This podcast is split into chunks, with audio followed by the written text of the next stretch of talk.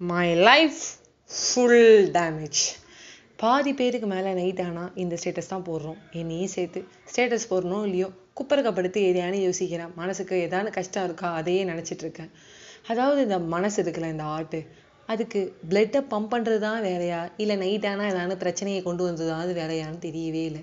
மானங்கட்ட மனசாக இருக்குது அப்படி இப்படி போகணுன்னா லைஃப் எதை நோக்கிடா போயிட்டுருக்கேன்னு ஒரு ஒரு பயம் எல்லாருக்குமே இருக்குது சரி எல்லாருக்குமே செம்மையாக டெக்னிக் சொல்லுவோம் மோட்டிவேஷன்லாம் சொல்லியிருக்கேன். நிறைய பேர் நல்லா இருக்குன்னு இருக்கீங்க. ஏய் சம்மடா சம்மடான்னு இருக்கீங்க. சில பேர் ஃபாலோ பண்ணுவீங்க சில பேர் வந்து ஓகே கேட்டுட்டு நம்ம அடுத்த மிஷமே மறந்துடுவோம் நம்ம அம்மா சொல்கிற மாதிரி தான் கொத்தமல்லி வாங்கிட்டானா கருவேப்பில் வாங்கிட்டு வருவோம். அந்த ஒரு கேப்பில் போயிட்டு இருக்கும்போது உங்களுக்கு ஒரே ஒரு விஷயம் ஸ்மாலான ஒரு டெக்னிக் தான்.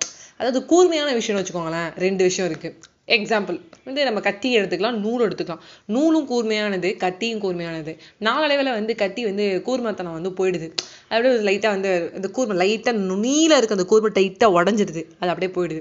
ஆனால் நூல் வந்து கூர்மையாகவே இருக்குது என்ன சொல்ல வர? இதே தான் லைஃபும் நூல் மாதிரி கூர்மையாக இருக்கணும். இல்லை கத்தியோட வந்து அந்த மொக்கையாகும் போது கூர்மத்தனத்தை பண்ணிக்கணும். நீ என்னைக்கு அந்த கூர்மையை விடுறியோ உன் மூளை அப்படிங்கிறத வந்து கூர்மையாக வச்சுக்காம மனசில் ஏதாவது திளிச்சுக்கிட்டு உன் மூளை ஏதாவது கெண்டதை வந்து யோசிக்க வைக்கிறியோ அன்னைக்கு நீ தோத்துருவ. எதையுமே மனசுல போட்டுக்காது எதையுமே மூளைக்கு கொண்டு வந்திருக்காது ஏன்னா மூளைங்கிறது ஒரு கார்பேஜ் தொட்டி.